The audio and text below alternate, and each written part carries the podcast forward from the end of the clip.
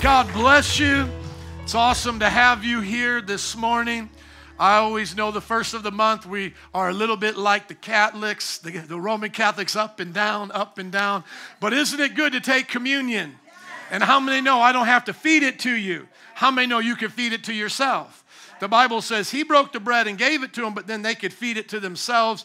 So that's why we do it differently. And if you didn't know that radical young man that was up here, that's Jose Riasco. He's a pastoral intern, SU and Bible College graduate. He did a great job. Let's bless the Lord for him. He baptized his father in the hospital this previous week. His father came out of Islam because his father came out of Cuba in rough times, he was brought into uh, some family and friends who were Lebanese. And so that influenced him as a young man, and that's how he became a Muslim. And as he grew up, he just chose to stay in that faith. But as his children got saved via this ministry, God did such a tremendous work in his life. And yes, for him, it was in the hospital, but how many know it's never too late? It's never too late. I mean, if that's where he wants to make his dedication to God, that's where we'll do it. But what's amazing about him is he had actually already given his heart to God before that. So it wasn't just a hospital visit that scared the hell out of him. It was, uh, it was God already working on his heart, but he wanted to be baptized. But now, being in the hospital, he's like, I don't know if I'm going to get a chance to be baptized. So he made sure to do that. So keep him in your prayers as well. His name is Jose Riasco, I believe the second. Is it the second? The second. Okay, keep him in your prayers. God knows which one he is, though. You can just say, Lord, bless Jose. He knows the first, the second, the third. He knows that. I normally don't embarrass visitors, but I have some visitors that drove all the way from Fort Wayne, Indiana. Eric, Howard, and Santos Howard. Would you stand up? Can we bless you guys? Thank you for coming. God bless you for marrying that one. You are a Santos. You are a saint. Amen. God bless you. You guys may be seated. Talk to them after service, especially Eric. She doesn't know me. She's too nice probably to know me, or probably that Eric that I knew as well. But if you want to know what I was like before I did this or as a Christian, talk to him. This is the real deal, man. This is one of the guys, I don't want to talk about the past too much, but he knows what we did. We were some bad mamma jammas in our town, and I was telling him about you, Otto, so you need to talk to him because this is like the Chicago shore right here. God delivered him. You know, you've heard of Jersey Shore. God delivered him out of the Chicago shore, fist pumping at the clubs and all that. Do you still fist pump at the clubs? Putting them on the spot. But you all talk to each other and get to know Eric if you don't doubt if you doubt my testimony. And you may look at us, you may be like, because we have a lot of Latinos, we have a lot of people from different parts of the city here, and you guys may look at us like small town, white, suburban kids. Like, what did y'all do so bad in your neighborhoods? We'll talk to Eric. We found our way into some bad situations. And as a matter of fact, I always tell the story. Two of my friends coming to Chicago actually got kidnapped, and I believe you're one of them, right? Didn't you get kidnapped coming here, everybody go, oh, Dito. Poor guy got kidnapped coming from the small town of Fort Wayne. But that's what would happen to us. We would think we were big shots in our town, and we would come up here, and y'all would rough us up and mess us up. And then we would have to learn our lesson the hard way. Let's turn in our Bibles to First John. First John. Today we're going to get into the book of John, the laid down life it's in 1 John chapter 3 verse 11. If you have the app, you can follow along website. We make it easy for you. We're a church that goes verse by verse through the Bible. Primarily, that's our modus operandi. So if you come to this church on any given Sunday, we're normally reading verse by verse. Every now and then we'll take a break, talk what we call topical messages, but normally these are exegetical. We're going right from the text. See in the text if you can get today's sermon title, Laid Down Life. Somebody say the laid down life. Thank you. It's not a lazy life, but it's a laid down life. You'll hear about that in just a moment. First John chapter 3 verse 11 the apostle is speaking to his people. Let's pretend we're in that congregation and hear his message. For this is the message you have heard from the beginning. We should love one another. Do not be like Cain, who belonged to the evil one and murdered his brother. And why did he murder him? Because his own actions were evil and his brothers were righteous. Don't be surprised, my brothers and sisters, if the world hates you. We know that we have passed from death to life because we love each other. Anyone who does not love remains in death, and anyone who hates a brother or sister is a murderer, and you know that no murderer has eternal life residing in him. Let's keep going. Verse 16. This is how we know what love is. Jesus Christ laid down his life for us, and we ought to lay down our lives for our brothers and sisters. Anybody see the title there? The laid down life. Verse 17. If anyone sees his brother, or rather, if anyone has material possessions and sees a brother or sister in need and has no pity on them, how can the love of God be in that person? Dear children, now let's not love just with words or speech, but with actions and in truth. In the last section for today, it says, This is how we know that we belong to the truth and how we can set our hearts at rest in His presence. If our hearts condemn us, we know that God is greater than our hearts and He knows everything. Dear friends, if our hearts do not condemn us, we have confidence before God and receive from Him anything we ask because we keep His commands what, and we do what pleases Him. How many want to do what pleases God? Amen. And this is His command to believe in the name of His Son, Jesus Christ, and to love one another as He commanded us the one who keeps God's commands lives in him and he in them. And this is how we know that he lives in us. We know it by the Holy Spirit. Did you see the Trinity revealed to us right there? We believe in the Son, Jesus Christ. We keep God the Father's commands, and the Spirit of God lives in us. That's the Trinity in practical living. The Trinity is not just a belief that we have about a God somewhere out there, it's how we interact with the person we call God. Like, what is God? What is He like? He is the Father, the Son, and the Holy Spirit. How do we know them? We know the Father in the way He initiates things, in the way He commands things. We know the Son because He became like us in the flesh, laid down His life, and, and rose again and went to heaven. And we know Him by the Holy Spirit because the Holy Spirit lives in us and teaches us and guides us and gives us His presence, His fruit, the blessings that come from God. Now let's go to the prior verses starting in verse 11 to make sure that we can capture this message of laying down our lives. John tells us this is the message you've heard from the beginning that you should love one another. There is no way around Christianity without loving each other. If we call ourselves Christians and don't love, we're false Christians. That's a hypocrite, that's a fake Christian. But now we run into this problem of what love is. So a lot of people want to define love and tell us what it is. They'll say something like this My God's so loving, He won't judge me for what I'm doing. He's just a God of grace and forgiveness.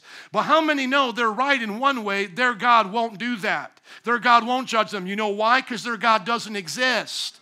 Their God is a figment of their make believe imagination. The real Bible says God loves the whole world and judges the whole world.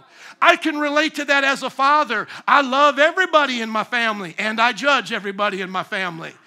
I do, and I don't judge to be mean, but I judge to set things in order. My wife trusts me as the husband to make good judgments. That doesn't mean I don't love my family. It just means that as I love them, I give them decisions that we're going to live by. My wife loves the children and she loves me and she makes judgments all the time. Can I hear an amen from the wives? You better make judgments on your husband's friends, on the social media people he be hanging out with, where he goes. You better make some judgments. So, does judgment exclude love? Of course not. Actually, love and judgment go hand in hand. When the Bible says, Don't judge lest ye be judged, keep reading. It says, For the standards you judge others by, you yourself will be judged by. Why do you who have a plank in your eye try to point out a speck in your brother's eye? First take the plank out of your eye, then you can help get the speck out of your brother's eye. Somebody say, Ah, context. Oh, it makes sense now when you say it like that because Jesus wasn't skipping down the roads of Jerusalem saying, I don't judge and I just love everybody, do whatever you want. That wasn't at all what he was doing. He was actually judging all kinds of folks and talking about heaven and hell the whole time. But what he was warning against was you and I putting ourselves in the place of judge, getting a gavel, I'm calling court into session, and I judge you for this, you for that, and you for that. That's what he's saying. Hey, put on the brakes. You don't get to make up laws and become judge now. Because if you start acting like you're in charge, you're the lawgiver, you're handing out stuff, guess what? On judgment day, you're going to be treated that same way without mercy, without grace, based on whatever standard you have been using outside of God's will, will be brought on you. And so if somebody said this about you and, and you didn't, that wasn't true, but, but they had the right to judge you now because you were judging them, that kind of judgment is going to be exposed on you. And so that's a mess. That's not the way you want to be judged. I want to be judged, and everyone here should want to be judged, not by people's opinions because those are like armpits and most of the time they stink. We want to be judged by the law of God. Now, I am not a judge, but can I tell you what the law says? I'm not Judge Judy, but can I tell you what the law is? I'm not a police officer, but can I point to a sign and go, that says 50 miles an hour, dude? We're going a lot faster than that right now. I don't want to get pulled over. Come on. I'm not a judge, but can I tell you what the law book says? This is a sin. This is, this is what the Bible says we go to hell over. So you can get upset with me. I'm just the messenger. He's the judge. Where we should get upset with each other and say, you know, pull out the hypocrite card is if they're making up stuff that's not in the Bible saying, well, if women cut their hair, that's not right. Or if dudes wear jeans and not a suit, that's not right. Or, you know, all of these religious things. Then we can go, you know, flag on the play, hypocrite. This is not how we judge. We don't judge by men opinions, we judge by the scriptures. So let's go back to this. What is love? Love is God as a person and the character of God. So the Bible says God is love. The Bible also says God is holy, okay? So love looks like God. When we look like God, we keep the character of God. That's why Jesus said, If you love me, you keep my commands. It's the same thing in my house. Honey, if you love me, you won't cheat on me. How many, how many believe that? How many think more people need to believe that? If you love that person, you won't cheat on them. We don't say at the beginning of the marriage, you know, when I do marriage ceremonies, I don't say, well, how about he cheats on you 10 times? Will you be cool with that? Or how about if he leaves you whenever he doesn't like you? Will you be cool with that? No, we say things like, to death do us part, in sickness and in health. We're making commitments of character based on love. And why do we do that? Because God doesn't quit on us. God is truthful to us. That's why we don't lie, because God's not a liar. We don't steal because God's not a thief. God is love, and when we live like God, we live in love. So love isn't just some ambiguous thing. Everybody gets to point out whatever they call it. It's, it's not like the LGBTQ community can say, well, this is love, and then I over here say that's a sin, and it's like, well, that's your truth and my truth. No, God decides what is love because the child molester loves the child. Are you listening to me? Not every child molester is a psychopath. See, as part of my studies, I have to study wicked, crazy people. And if you learn about man boy relationships, if you learn about pedophilia and how it's promoted in cultures, it's promoted as a form of love. I'm just teaching the child about sexuality. I'm letting them explore their bodies. It's sick, isn't it? The same thing is with Nazism. Nazism was love for the Aryan race. Look how much we love the Aryan race. We're going to send these Jews into, into uh, you know, the death chambers, into gas chambers to die. Love isn't what you decide it is. Because any person could come up with their own definition of love. You know, I, I could say, honey, I love you, but I love three other women too. Now, listen, I can't say that statement biblically and it be true because if I love her, I don't love three other women. Do you understand that? So, the definition of love comes from the God who is love, and He sets the standard. This is what love looks like. So, guess what? Love looks like correcting people sometimes. My, some people are like, well, you know, because uh, we go on the streets and preach the gospel, and we'll ask people, you know, get these conversations started with them, and we'll say, what's the purpose of life? What's the meaning of life? And sometimes, you know, you'll get like those real kind of hippie like people. They'll be like, love, just love everybody. That's the purpose of life. And then we'll be like, well, what definition of love? The pedophile's definition of love, Nazis' definition of love, the slave owner's definition of love. You know, what definition of love are we talking about? And then they'll just say something like this the love that's nice to people. The love that's not mean. How many know if you came with me to the store and you saw me telling my daughter no, she couldn't get that candy bar in the line, and she starts crying, how many know you would say that's not being mean? You'd be like, I'm telling her you don't get everything in life. But but well, watch, what if you didn't hear me say no, you couldn't get that, but you just walk up on her crying? You might think, oh man, what's wrong with this father? This daughter's crying. His daughter's crying. He's so mean. No, no, no. You don't know the context. I'm not mean. I'm just a good dad that tells her you don't get everything. You see, we look at a lot of people who are butt hurt. And you know why they butt hurt? Because they got church hurt. And what happened in their life is they went to a church, they heard something like this, they got paddled a little bit by the word, they got disciplined, and now they're walking around with their, you know, with their butt hurt, you know, walking around going, oh, to feel sorry for me. Everybody feel sorry for me. That pastor told me I was in sin. Well, hold on. Let me just help everybody here. We're all in sin without Jesus. Let me just tell you that real quick. We're all sinners. The Bible says, falling short of the glory of God. So, so here's the thing when God corrects me, that's not being mean. So, somebody who says, Well, if it's all about love, I think life's all about love, and you won't be mean correcting. No, no, no, that's, that's actually love correcting. You see, if you're in a burning building and, and it's like, you know, multiplex, it's love for me to bang on your door and try to get you out. It's not love to just leave you alone. That's actually hatred. Do you all get that? And the world thinks that what we're doing is hatred, but it's actually the opposite. Me affirming you is actually hatred. Just as if we were talking in your breast stank and I didn't affirm that your breast stank. I pretended like everything was okay and affirmed you in that. And then, or, or you know, you the kind of friend that you have something in your nose or whatever, and they actually tell you, the other ones that didn't tell you aren't your friends. Because the one who said, Man, look, I got to pull you aside. Look, man, take this mint, your breast stink, or breast stink, or man, get, get something out your nose because, man, you, you got something hanging out. Those are your real friends. A real parent says you don't get ice cream every night. You don't, you don't get it. So that means love looks like the character of God. And so we all, we all need to love each other that way. So, uh, am I nice to you? Yes, by the Bible's definition, I'm nice to you by teaching you the things of God. I'm nice to you when I treat you like the way I want to be treated. How many here want to go to hell? Okay, nobody, right? Nobody here wants to go to hell. So, why would we want our friends to go to hell? So, if I don't want to go to hell and I believe in hell, then I try to help you not to go to hell. There's actually a video that's out there by the atheist uh, Penn Jillette, I believe it's his last name from Penn and Teller. He's got the long hair. He used to, but I think he cut it. It's Penn Jillette, right? If not, somebody look it up. Just double check his last name is Jillette. Because if you want to find this on YouTube, it's pretty insightful. He basically tells a story about after he did his magic show, a Christian came up to him and gave him a Bible. And the Christian obviously knew he was an atheist, obviously knew a lot about his life and said, I just still want to give this to you. It's important for me to share this with you. And what he said on his YouTube video was that many people, non Christians, get upset with a man doing what he did. You know, coming up to somebody, giving them a Bible, telling them that they want them to know about Jesus. He said, I feel the exact opposite. Does anybody get the last name? Is it Jillette? Jillette, thank you, Penn Jillette. So he said, I feel the exact opposite. He said, I actually felt that this guy was more real than all the other Christians that I've met and never told me about it because these guys claim in their Bible, I'm going to hell.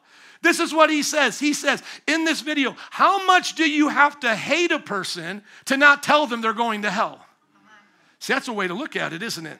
Why did Penn Jillette get that understanding? Because if a Christian truly believes in a heaven and hell, then they should tell me about it.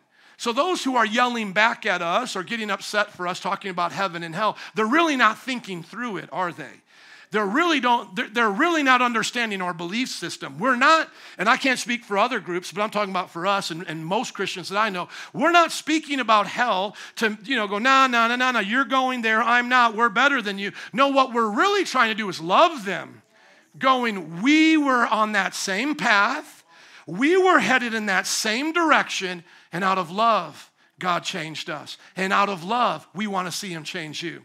And then, of course, we can fill in the other things of love that we would consider more easy to grasp. You know, helping people in times of need. We'll get to that in just a little bit. Being patient, all of the things of 1 Corinthians 13. Love is patient, love is kind. But I wanted to emphasize this right here because when it says we should love one another, that doesn't mean we move on a commune, smoke weed, and then share each other's spouses for the rest of our life. Loving one another can also be tough love, it can be truthful love, and it can also be the kind of love that says, I expect more out of this relationship than what you're giving.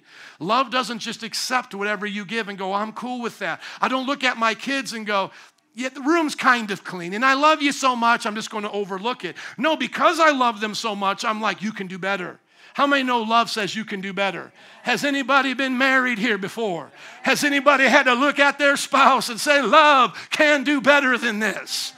I don't know if you've ever found yourself in an argument and you might not have sang it like a gospel preacher, but you probably were saying something like that. We can do better than this. We, we can do love better than this. Because love doesn't just take whatever you throw on the table. Love, love does accept, listen, love will accept you the way you are, but love will love you too much to keep you that way. Yes, I love everybody here just the way you are, but don't come back here next week the same way. Okay, I'm like your spiritual coach here. Just like if you went to the gym and, you, and you're having a trainer there, the trainer is not just going to say when you come back the next week with the same weight, the, you know, not being able to do the, the things he asked you to do. He's not going to say, well, I just love you so much. I accept you. Let's just, let's just go on now. No, there's going to be, there's going to be a repercussion, not, not out of hatred, but out of love. Like, look, now we got to work harder. Now we got to do this. You, need to take this more serious. See, love, if, if they care about you, is going to compel them to see the best come out of you. That's why the Bible says that if you love, you discipline. And, and discipline receives, uh, a love also lets you receive discipline. And that's why we have a good church here, because you guys like it, right? You guys like the real kind of love of the Bible. Amen. Now look at what it says here. It says, Don't be like Cain, who murdered his brother, and he belonged to the devil. He was a devil's child. Everybody say, devil's child.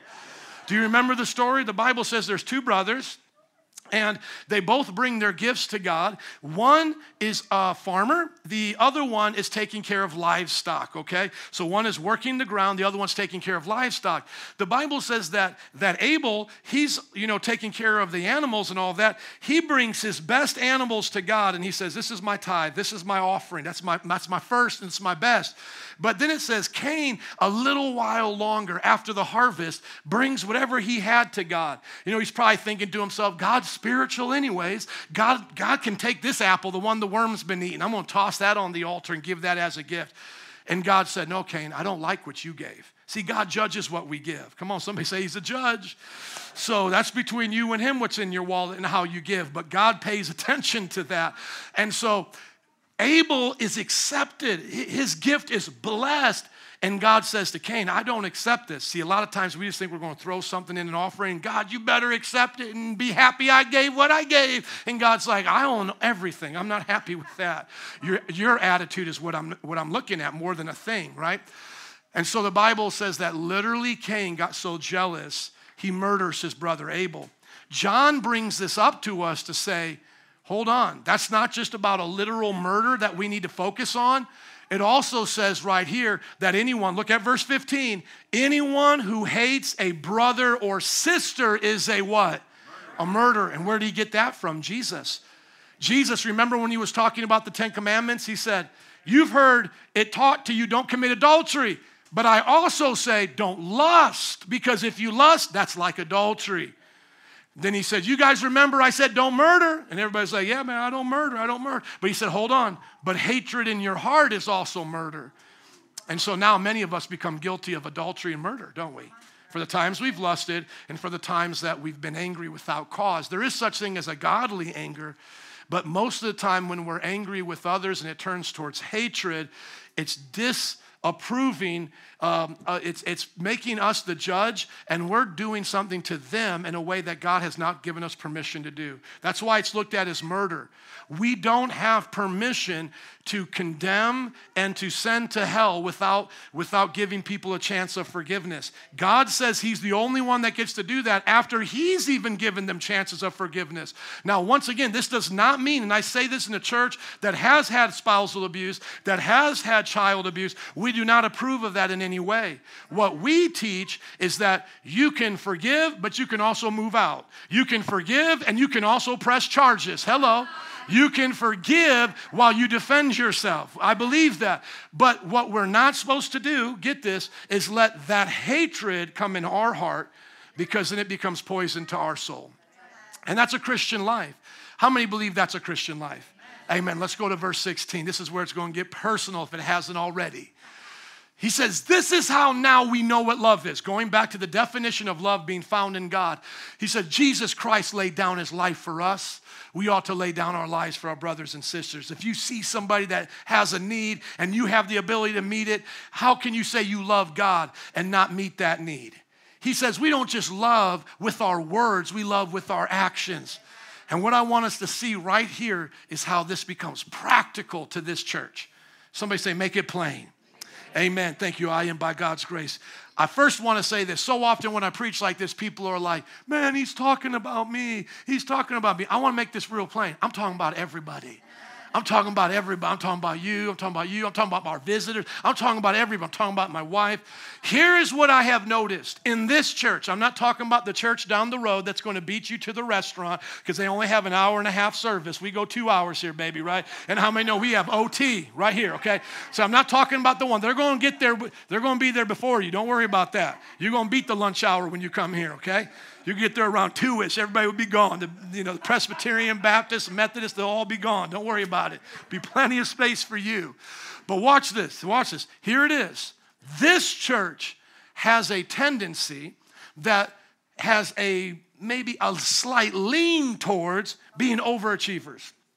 When you look at most of the people of our church, young adults, most of us going for things in life that take hard work and dedication, overachieving. When I listen to the stories of people in, in this church, whether they own a business or got a college degree and are working their way up the corporate ladder, I'm always impressed by how just determined the people of this church are to get things done.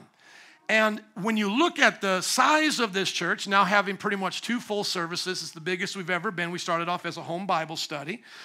Uh, the finances continually surprise me and the rest of those who look at the numbers. It's like, wow, you guys have this much ability to, to buy a truck in cash or do this. No fundraisers ever here. We support missions. We do so much from this location. It really shocks people, and it's still like an amazement to me.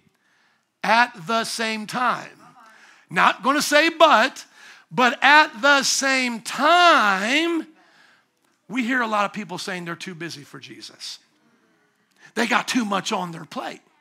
They've got to work this job, go to this class, take their child to this thing, and now volunteering at the life group, doing something before or after the service is inconvenience to them. Can I tell you what I want to do with your plate today? I want to break your plate. I want to have it be laid down and you take up a new plate because some of you are having a plate the size of a teacup saucer. You need to get one of those old country buffet plates. And you need to start making some room for Jesus and the things of God. Because how can you see what's going on in the church and do nothing about it when you have the opportunity to do something about it? You see, some of us just read by this and, and just said, well, I'll give to the missions. I'm gonna, I'm gonna give this thing that I would give to a garage sale. I'm gonna give it away. It's gotta be more than that. The principle is if you have material positions, uh, possessions, of course, push them and go all in for Jesus. But just substitute the word material possessions. If anyone has a gift of teaching and sees a brother or sister in need, but has no pity on them, you see, if, you, if you're a college educated person, but you're not willing to volunteer with the children or the youth, how dare you do that? You got to give back. Or if you say, man, you know, I'm so blessed and, and, and my job has got me doing all this, and then all of a sudden you take your blessings as a, a, as a, a manager and all this, and you say you're too busy to go to life group, you've got your blessings backwards. I'm not saying you have to go to everything and do everything uh, everybody is doing, but are you doing all that God called you to do? Because some of you, listen, as overachievers, the way you look at church is where now you just get to sit back and chill, don't do anything, and let everybody else do it for you. And that's not really the heart of an overachiever when it comes to God. You, you just you listen to me. I know many of you have good intentions and you help out the church a lot, but we have to all look at Jesus and say, here's a blank check, God, fill it in. You don't have to do everything. I don't do everything in a church. I'm not at every Bible study. I'm not at every prayer meeting, but I continually slide across the table to God my life as a blank check and I say, fill it in. This is what God told me to do in this season to go to the evangelism truck every Friday and every Monday and two Saturdays out the month. You put that together, that is 10 times I am on a gospel truck by God's grace preaching the gospel. How many know I don't have to do that? In other words, if I didn't do that today, my paycheck as a pastor would be the exact same next week that is outside of my pastoral duties, that is outside of preparing a message, that is outside of counseling, that is outside of writing our materials, that is outside of managing the church and the budget and all of that. God told me, Joe, this is what I want you to do. Now, how many think it's easy for me to roll out 10 times a week when I got a beautiful wife and six kids? Do you think I got pastor pixie dust? Do you think Pastor Pixie Dust just comes on me? By the way, I don't even drink coffee, okay? So I get tired more than most of you guys, but I do stay up like this a lot too. I kind of came caffeinated, all right? I came came caffeinated. But anyways, you don't think I get tired? You don't think I get tired every Monday night leaving my beautiful family, did all of my work, got all of the things done, and then I've got to come into the city, be on a truck. And it was so cold those last couple of weeks, man. I hope today it gets into the high 50s, but man, it was freezing out there. Nobody wants to stop and talk. And, and they're almost treating us like, like we're selling T Mobile. No offense to you who do that, but we'll even have those people stand next to us sometime, try to get from our crowd. And I'm like, there is no crowd out here. We ain't getting nobody. It's freezing. Nobody wants to stop and talk to us in 20 degree weather out here, T Mobile folks. But that's what people think we are. Like we're selling them T Mobile. Talk to us about Jesus. Who wants Jesus? Jesus, Jesus. You want Jesus? No, like we're like auctioneers up there. And I'm thinking to myself, I have a beautiful wife. I have six kids that I can play with and do fun things with. We have all of these activities that we can always do that I love to do with them. And even more so when the weather gets good. I mean, come on, somebody. But I get in my car, I go out on the streets, and I start preaching. Why? That's a laid down life for Joe. That's a laid down life for Joe. Some of you got a home, and when people ask you to host a life group in that home, you act like you don't have a home no more. Maybe God needs to make you homeless so you'll remember what it's like to have a home. Some of you have a car but won't take nobody to church. Maybe you got to take the bus a few times.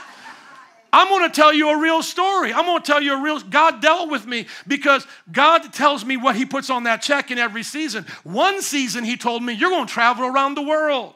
And if most of you have been around me and hung out with me, I'm not a traveler. I do not like anything about that lifestyle. I don't sleep on planes. I get jet lagged. I don't like it when people speak other languages around me that I don't understand. I'm a communicator and I get bored really fast and I don't like waiting. And traveling is a lot of waiting, waiting in airports, waiting to get taken here, wait, waiting, waiting, waiting.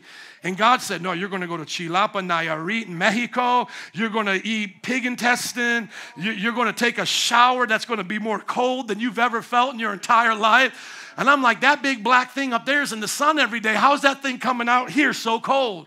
Has anyone ever been to a village and had to have a shower come out of one of those things?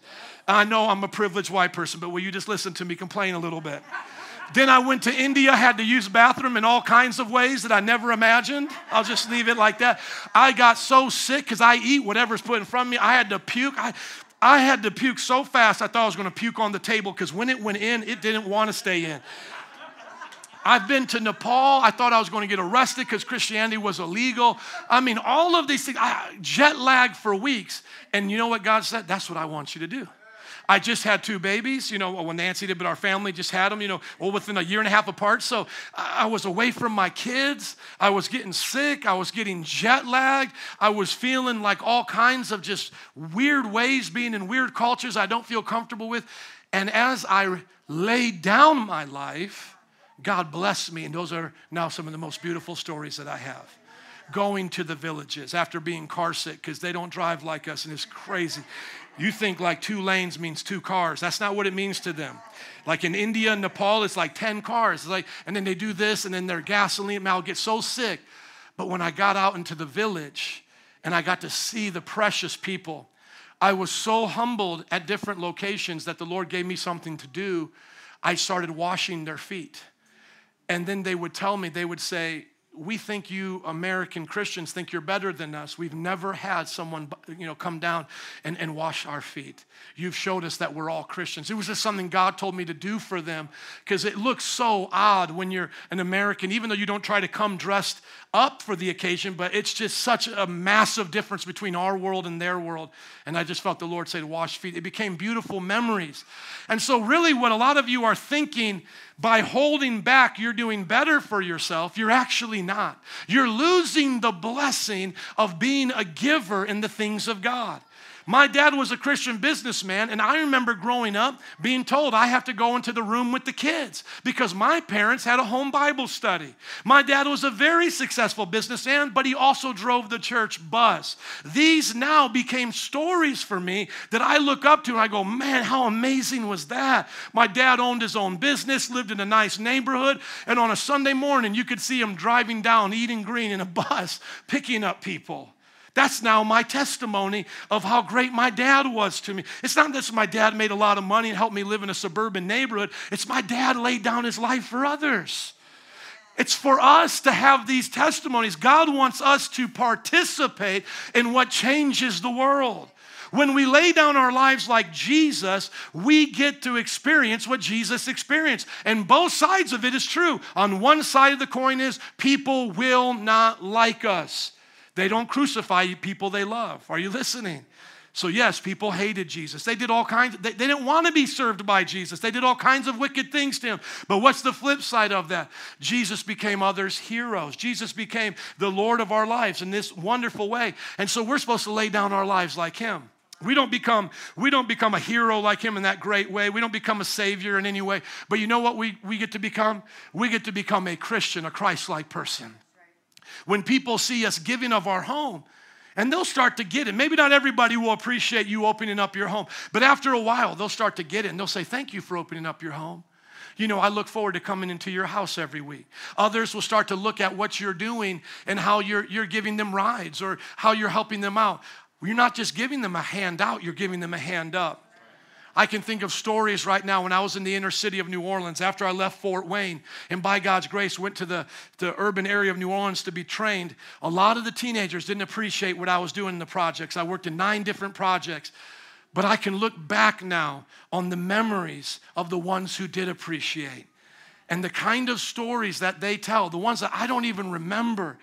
They'll say, This impacted my life. I never saw Jesus the same again. You helped me see Jesus in ways I never could. People want to see you lay down your lives for them.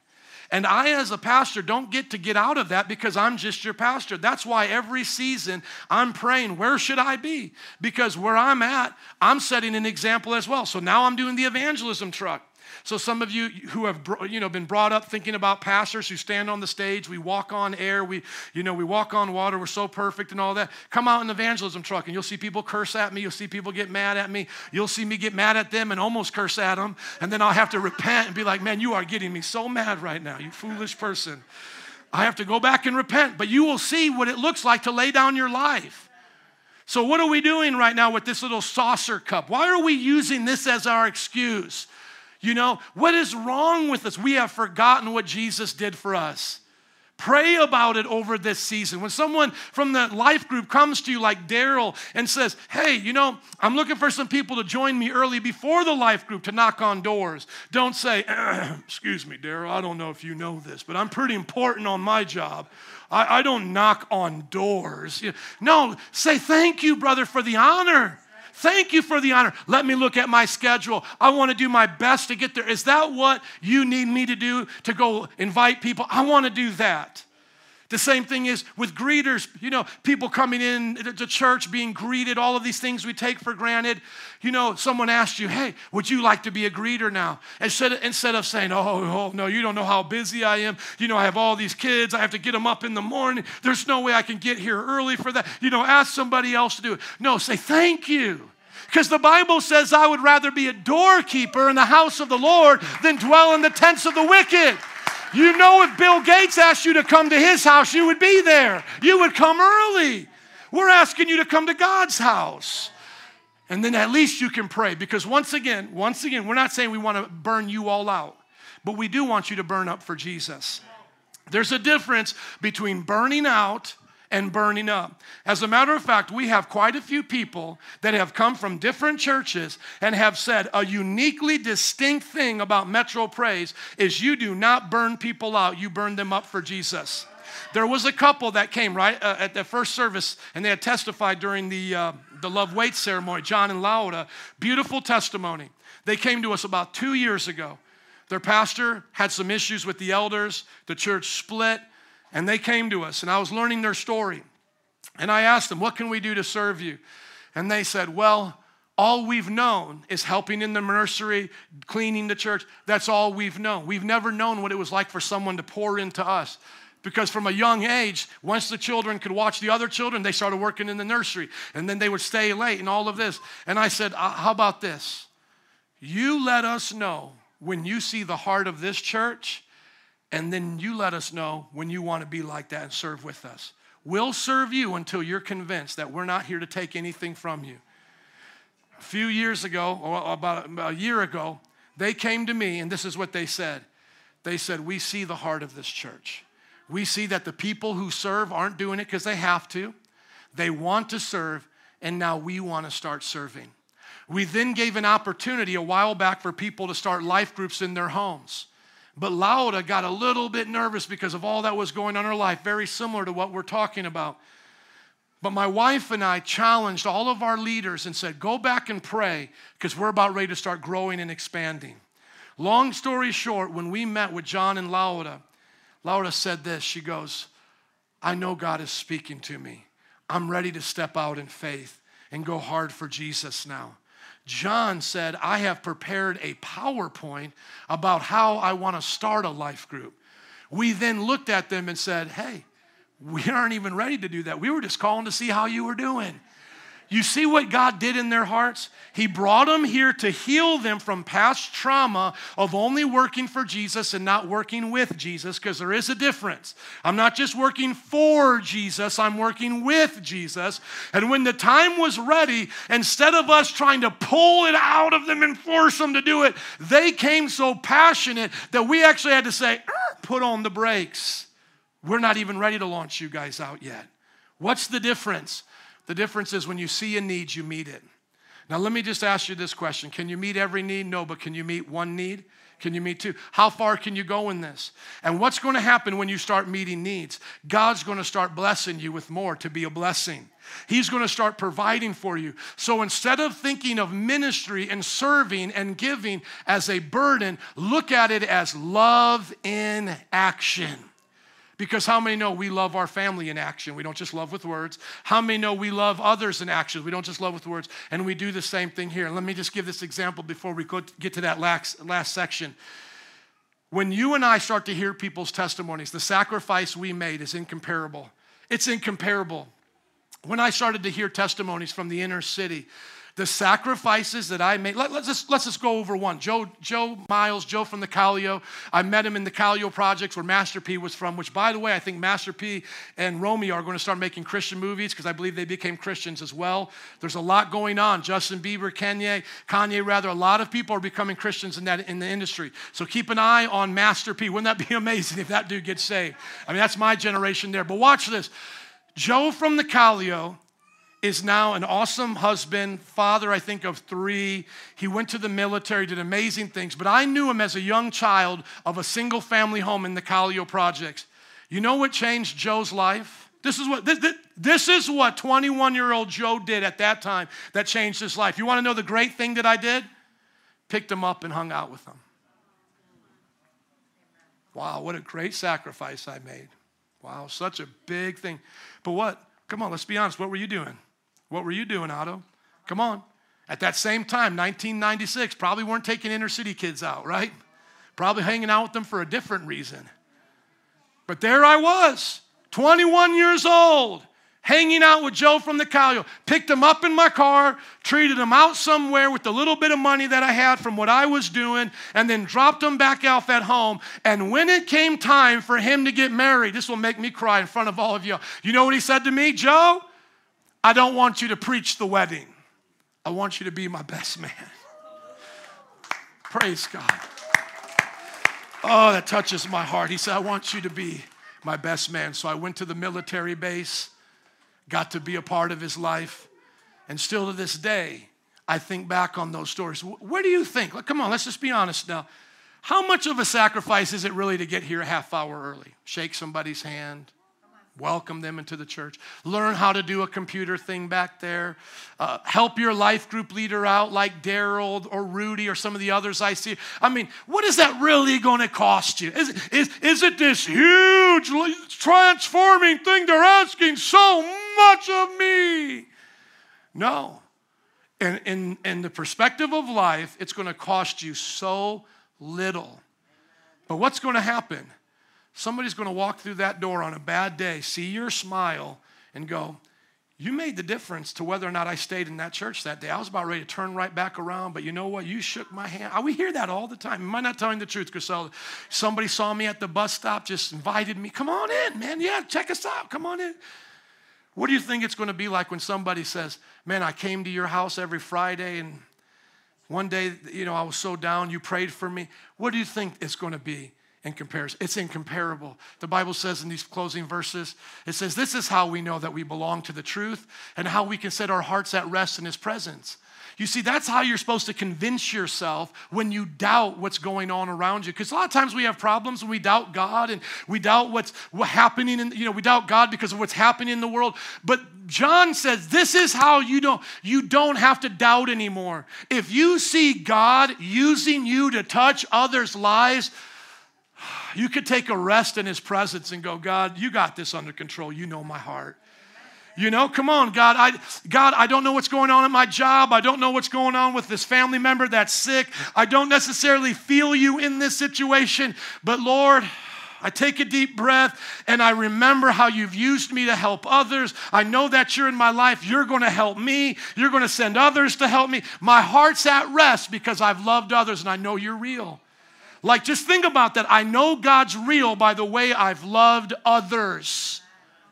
I mean, that's literally what it says. Your heart will not condemn you. How, do, how does Joe Wyrostick know that what happened at my mother's kitchen table in 1995 was real? Is Joe showed up to a project to meet Joe Miles.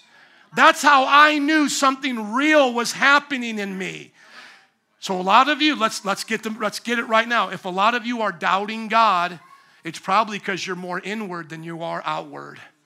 You're probably so consumed with your own issues, your own questions, your own problems that you haven't learned to go to the nursery and help out. You haven't gone to a youth group night and started helping out with the teenagers. You haven't volunteered on the Wednesday with the King's kids because if you were doing that, you would see God is everywhere. God is moving and God is present in your life, even though that situation may not be changing. So he says, even if your hearts condemn you, God is greater than your heart. And he says, when you have a heart that's free from condemnation, you can ask whatever you want and you will receive it. See, when I lay down my life, I give God my blank check, he gives me a blank check back. Did you catch that? I'm not making it up. What does it say in verse 22? And receive from him anything we ask. Why is that? Because what, what because we keep his commands and do what pleases him. So here, here's something everybody has to get. You'll have 100% of your prayers answered when they're 100% in his will. So all the prayers that I've ever prayed according to God's will have always been answered. The ones about the beach house, the ones about warmer weather in Chicago, the ones about certain people coming and leaving the church, whatever. No, those don't get answered. But what always gets answered? According to his will according to his will, according to his will. And so here's, here's another thing. If we see our prayers are not getting answered, if we see doubts are in our hearts, its chances are we are inwardly focused, not serving others and not praying the will of God. Because God says, when you start serving others and you start praying what I'm praying, that gets answered every single time. And you will keep my commands and you'll know that I'm living in you by the power of the Holy Spirit.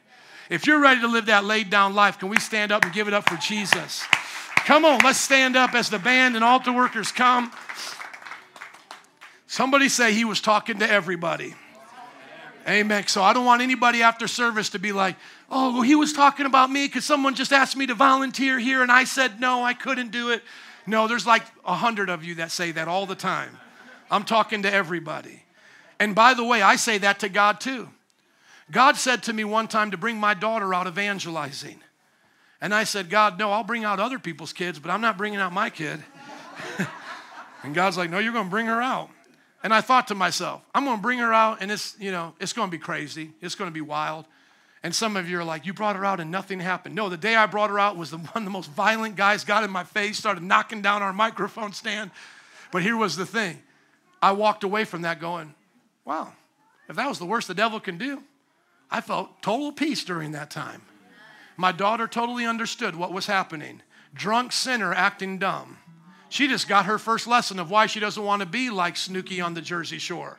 That's why you don't drink, daughter, because you look like that. How did that dude look? Well, he looked dumb and stupid, and he probably would have been arrested if police were around. So face your worst fears about serving. Well, if I let people into my house, they might take stuff. Hey, I felt that too. I still hide my stuff when you guys come over. I do. You can take the boy out the hood, but you can't take the hood out the boy. I hide all my stuff, but I still let you in. I still let you in. Come on. You know that's real. He probably hides his stuff. You got a little safe, you're locking it up. Make yourself at home. And then he locks up stuff over here, but don't come in that room. Yeah, face your worst fears. Face, oh, I, I, don't know, man. I might be tired all the time. You're already tired. Come on. What are you going to lose? We, we, we make serving God, laying down our lives for others, way more complicated than what it really is. Like I said, it's just doing what you know meets somebody's need. Here's the way John Wesley said it do all the good you can to as many people as you can for as long as you can. Okay? And then God will tell you when to pull back. God will tell you when. And, and when you, you're around others, they'll trust you. We trust you guys. That's why we don't get mad. We'll just be like, okay, well, we'll ask somebody else. And how many know somebody else is eventually going to do it? But if you knew you were supposed to do it, then God's going to deal with you here. And it's going to be a journey that you're going to be on to learn not to be selfish. And we've all been there, but I'm trying to save us some of those steps. Lay down the life now Give God your blank check and see what He does for you. Amen. Let's pray. Father, thank you for today. I uh, am so humbled, Lord, that each week we have a wonderful group of people that come and serve and put this service together the worship band, the